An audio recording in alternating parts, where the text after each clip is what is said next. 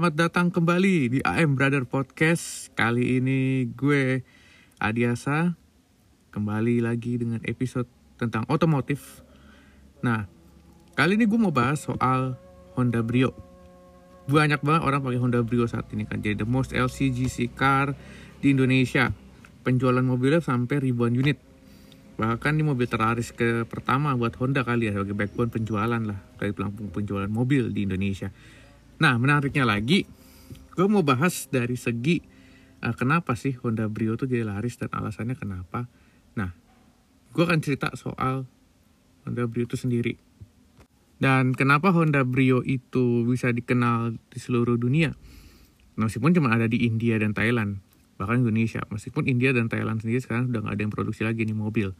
Nah, menariknya lagi, ini yang menarik banget buat kita semua bahwa Honda Brio itu penjualannya sangat besar banget lah untuk pasar Indonesia sendiri. Nah, sebelumnya gue akan cerita kenapa Honda Brio itu bisa jadi primadona di sini dan kenapa.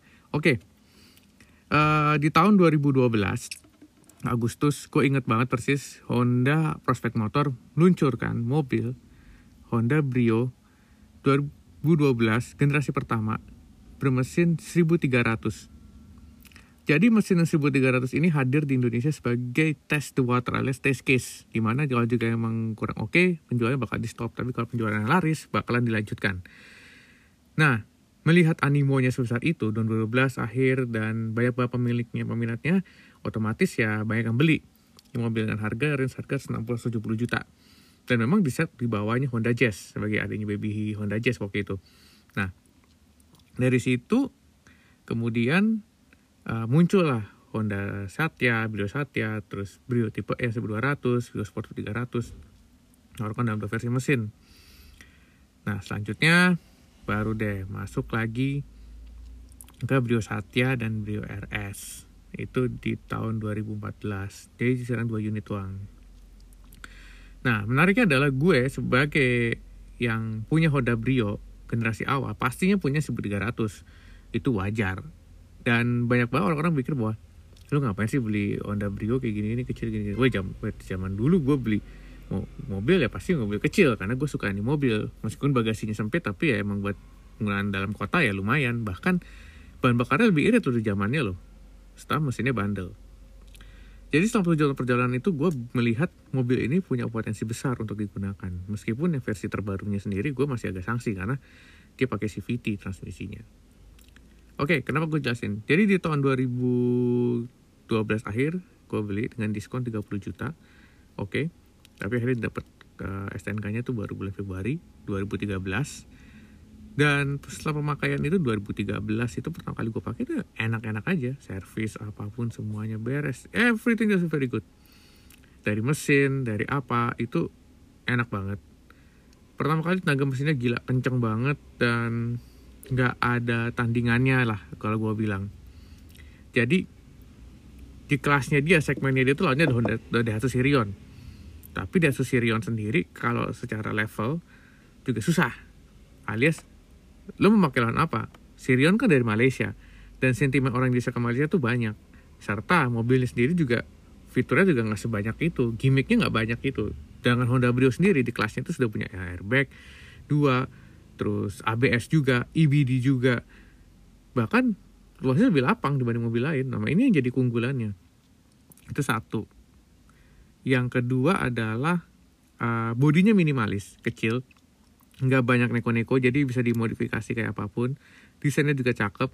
Bahkan aksesorisnya pun juga banyak. Jadinya ya gue tidak perlu pusing kepala untuk bikin apa pun itulah. Jadi apa sih kayak modifikasinya nggak nggak nggak jelimet lah pokoknya lah. Bisa pasang apa pun bisa dimodif kayak konsep apa pun. Dari rally look bisa sport bisa buat balap juga bisa. Bahkan banyak yang balap R Honda J Honda Brio kemarin itu sebut 300 pakai sebut 300 loh. Dan sampai sekarang tuh mobil banyak yang pakai tapi ya ibaratnya populasinya jarang sekarang. Nah kalau kita bahas dari segi kenyamanan konfigurasi apa, oke okay lah, generasi pertama itu kan range berjalan sampai tahun eh, gue lupa 2015 2016 gue 18 tuh terakhir yang generasi keduanya mau muncul kan. Sedangkan itu pembedanya cuman di nah ini lucu nih. Pembedanya tuh cuman di body doang. Perubahan bodinya mau body ngikutin mobilio doang kan. Jadi jadi ya, ya jadi ya cuma di perubahan di doang di belakangnya doang. Jadi nggak ada perbedaan dengan yang lain. Meskipun yang di generasi pertama emang full kaca di belakang. Otomatis kalau orang tabrakan bagasi pintu bagasi harus ganti satu kaca. Dan itu setengah mati. Tapi menariknya adalah lu nggak perlu pusing. Karena kaca sendiri juga kuat dan tahan banting untuk dibanting. Bayangin coba gue tujuh tahun pakai itu mobil nggak ada masalah untuk kaca mobilnya. Nggak pernah pecah nggak pernah apa nggak pernah rusak sama sekali nggak pernah retak. Bener-bener bener tebel kacanya. Meskipun kalau pecah kan jadi butiran jagung gitu nantinya. Nggak tempered gitu sih. Nah gue sebenarnya yang lebih tertarik adalah mesinnya. Jadi si Honda Brio itu sendiri pakai mesin L13Z5 di mana mesin yang L13Z5 ini berbeda dengan L12 yang di bawahnya itu terlihat dari headernya jadi kalau lo mau cari mobil Honda Brio, pastiin bahwa headernya itu kan header yang header copotan, header yang dimodifikasi jadi XC300. Enggak. Header asli Honda Brio adalah L13Z5. Di STNK nya pasti ada tulisan L13Z5. Itu bisa kan kelihatan di rangkaian nomor mesin. Nah, di header itu berbeda dengan mobil lain. Header mobil lain kan pakai besi yang otomatis yang akan korosif dan kalau dikena panas akan bakalan jadi mudah kotor kan, jadi aneh gitu kan. Nah, dia itu beda jadi si Brio itu pakai header aluminium dengan warna silver yang justru lebih kesannya tuh lebih wow banget gitu loh, mewah banget gitu.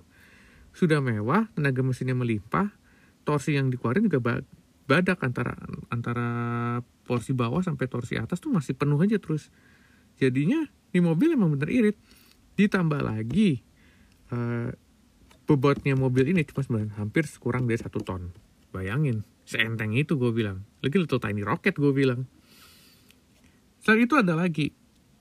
Uh, bicara soal kenyamanan. Oke okay lah kenyamanan jadi nomor satu. Tapi lagi-lagi kalau lo mau ngambil mobil ini, pastiin uh, bagasi mobilnya.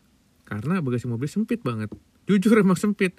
Bahkan gue sampai bingung mau naruh, bag naruh bagasi kayak gimana, naruh koper kayak gimana. Karena sudut kemiringan angle banknya si, maaf ya, uh, sudut kemiringannya si joknya itu sendiri udah sangat miring dan gak bisa diatur.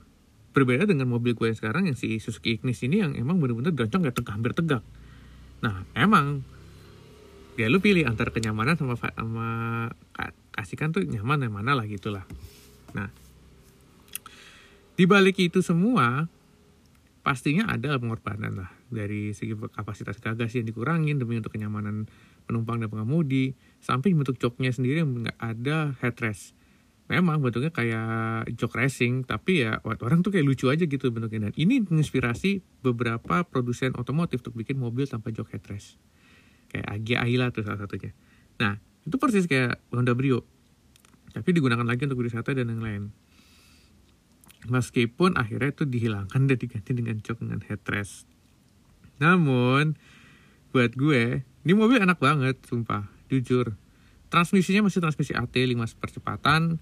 Timbang transmisi seperti ini nih benar tahan banting dan bandel. Sumpah gue hampir tahan ganti oli ke ganti oli pengen gue kuras. Lucu banget itu kejadian tuh mobil gue gak pakai oil transmisi oli metiknya belum gue ganti-ganti. Tahan banting sih. Nah terus mesin bandel transmisi oke okay, kaki-kaki nah ini kaki-kaki gue nggak tahu ya kurang paham itu gimana tapi pakai kakinya si Honda Brio ini lucu karena dirancang di development di India otomatis kaki-kaki mobilnya mereka dia itu bener-bener nggak berbeda dengan mobil-mobil Honda yang lain. Buatan Indo juga beda.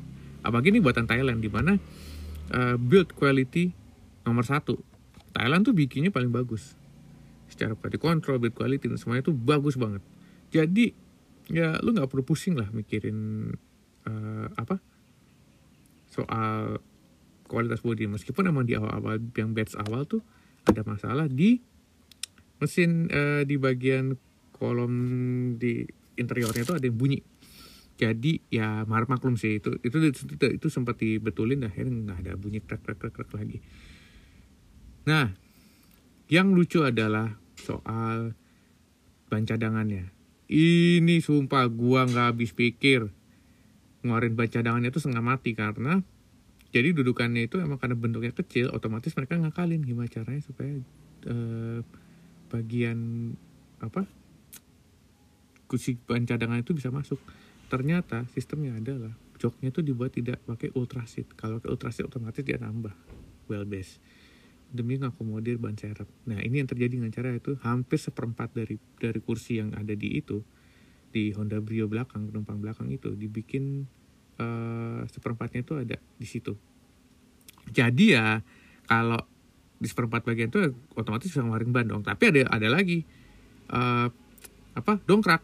Nah dongkraknya itu lu harus kudu ngambil lagi di bawah apa di samping di samping bumper body gue bilang gila gila emang idenya ada aja sih orang-orang Jepang ini. Honda itu emang Peter Banner semuanya dan tapi ya ujung-ujungnya jadi ruwet karena lo harus bongkar ini dulu harus ini dulu harus ini dulu ini dulu ini dulu ini dulu. Pokoknya ribet banget. Dan gue juga kayak kayak bingung lah ini gimana caranya nih gue betulin bisa ganti ban buru-buru harus gini. Ah gue harus ganti ban harus naikin ini segala. Jadi ribet. Tapi ya banyak daya tariknya banyak sih terutama yang tipe S Matic itu barang langka banget rare. Selain itu juga tipe E. Banyak orang ngambil tipe tapi asmetik itu jarang. Meskipun ya sorry aja bagian belakang penumpang sendiri itu pakai engkol. Iya bener beneran beneran. Itu itu terjadi dan di mobil mana pun ada masih ada yang kayak gitu. Itu 2012 loh. Bayangin nggak pakai power window belakang pakai engkol. Gimana cara modifnya tuh? Gue bilang pakai power window motor power window. Berarti harus modif lagi dong semuanya. Tapi sejatinya kalau lu modif lagi itu lebih gampang bahkan lebih enak karena ya semuanya serba basic. Jadi ya lebih enak aja gitu loh. Dan jujur harganya untuk 130 juta kemarin tuh lumayan sih.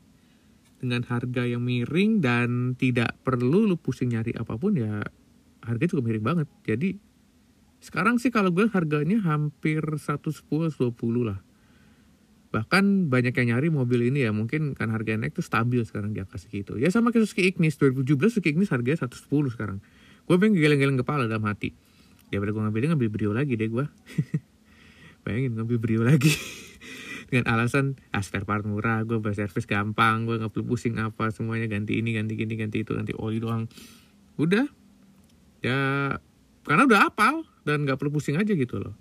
Jadi kalau bisa dibilang gue 7 tahun sama Honda Brio tuh emang bener-bener karena saya mobilnya irit satu banding 13 sesanding satu banding 22 24 bisa.